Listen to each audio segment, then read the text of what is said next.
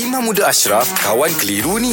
Boleh jawab soalan kawan? Assalamualaikum, Mam. Waalaikumsalam warahmatullahi Ini ada soalan daripada Muhammad Afizi bin Hashim ya. Ya. Soalan dia nak bertanya macam ini. Apakah hukum uh, dan boleh ke tidak seorang bekas suami datang ke rumah mertuanya? Ha, rumah keluarga bekas isteri dah uh, dan bermalam di situ di rumah mertuanya. Boleh ke, Mam? Ya. Dalam dalam uh, bekas isteri tu masih dalam edah lagi. Baik ada mahram tak apa Selagi mana dia tidak ada unsur khuluah Hmm. Oh. ha, Unsur khuluah Sebab kita bila kita talak rajai Nampak macam masih sayang lagi ya. Hmm, lagi bagus Yelah. lagi bagus ha? Hmm. ha talak rajai ni dia kalau boleh tu kita nak mereka kembali semula. Ha, dalam keadaan ini mazhab ulama berbeza pandangan tentang boleh tak boleh duduk berdua-duaan. Sebagian ulama kata boleh duduk berdua-duaan kerana untuk mendatangkan rasa sayang tu semula datang ha, bagi rasa nak balik nak balik. Akhirnya merujuk dan mereka bersama. Ha, ada sebagian pandangan kata tak boleh duduk berdua-duaan kerana mereka sudah ditalak ha, kerana, kerana mereka sudah berpisah.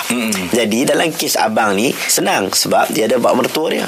Mahram. Ha-ha. kalau dah ada pak mertua ada mahram tak ada masalah. Duduk pula asing lagi bagus. Okey. ha, yang tak boleh ada mahram sekali dia naik dalam bilik dia pergi berjima ataupun dia beristimtak bersenang-senang dengan pasangan itu tak boleh. Okey dalam mazhab syafi'i kalau you nak rujuk you kena lafaz. Ya. okey mazhab hanafi you rujuk dengan bersama dikira rujuk. Mazhab syafi'i you, you nak rujuk you kena lafaz. Lepas lafaz baru you boleh bersama. Ha, jadi kalau dia duduk kat rumah ada bapak mertua dia bapak mertua dia bapak perempuan tu kan maka diharuskan duduk sekali ha, duduk satu rumah ha, cuma jangan duduk satu bilik Ya. ha. Terima kasih, Mam. Alhamdulillah. Selesai satu kekeliruan. Anda pun mesti ada soalan kan? Hantarkan sebarang persoalan dan kekeliruan anda ke Sina.my sekarang. Kawan Tanya Ustaz Jawab. Dibawakan oleh Telekong Siti Khadijah.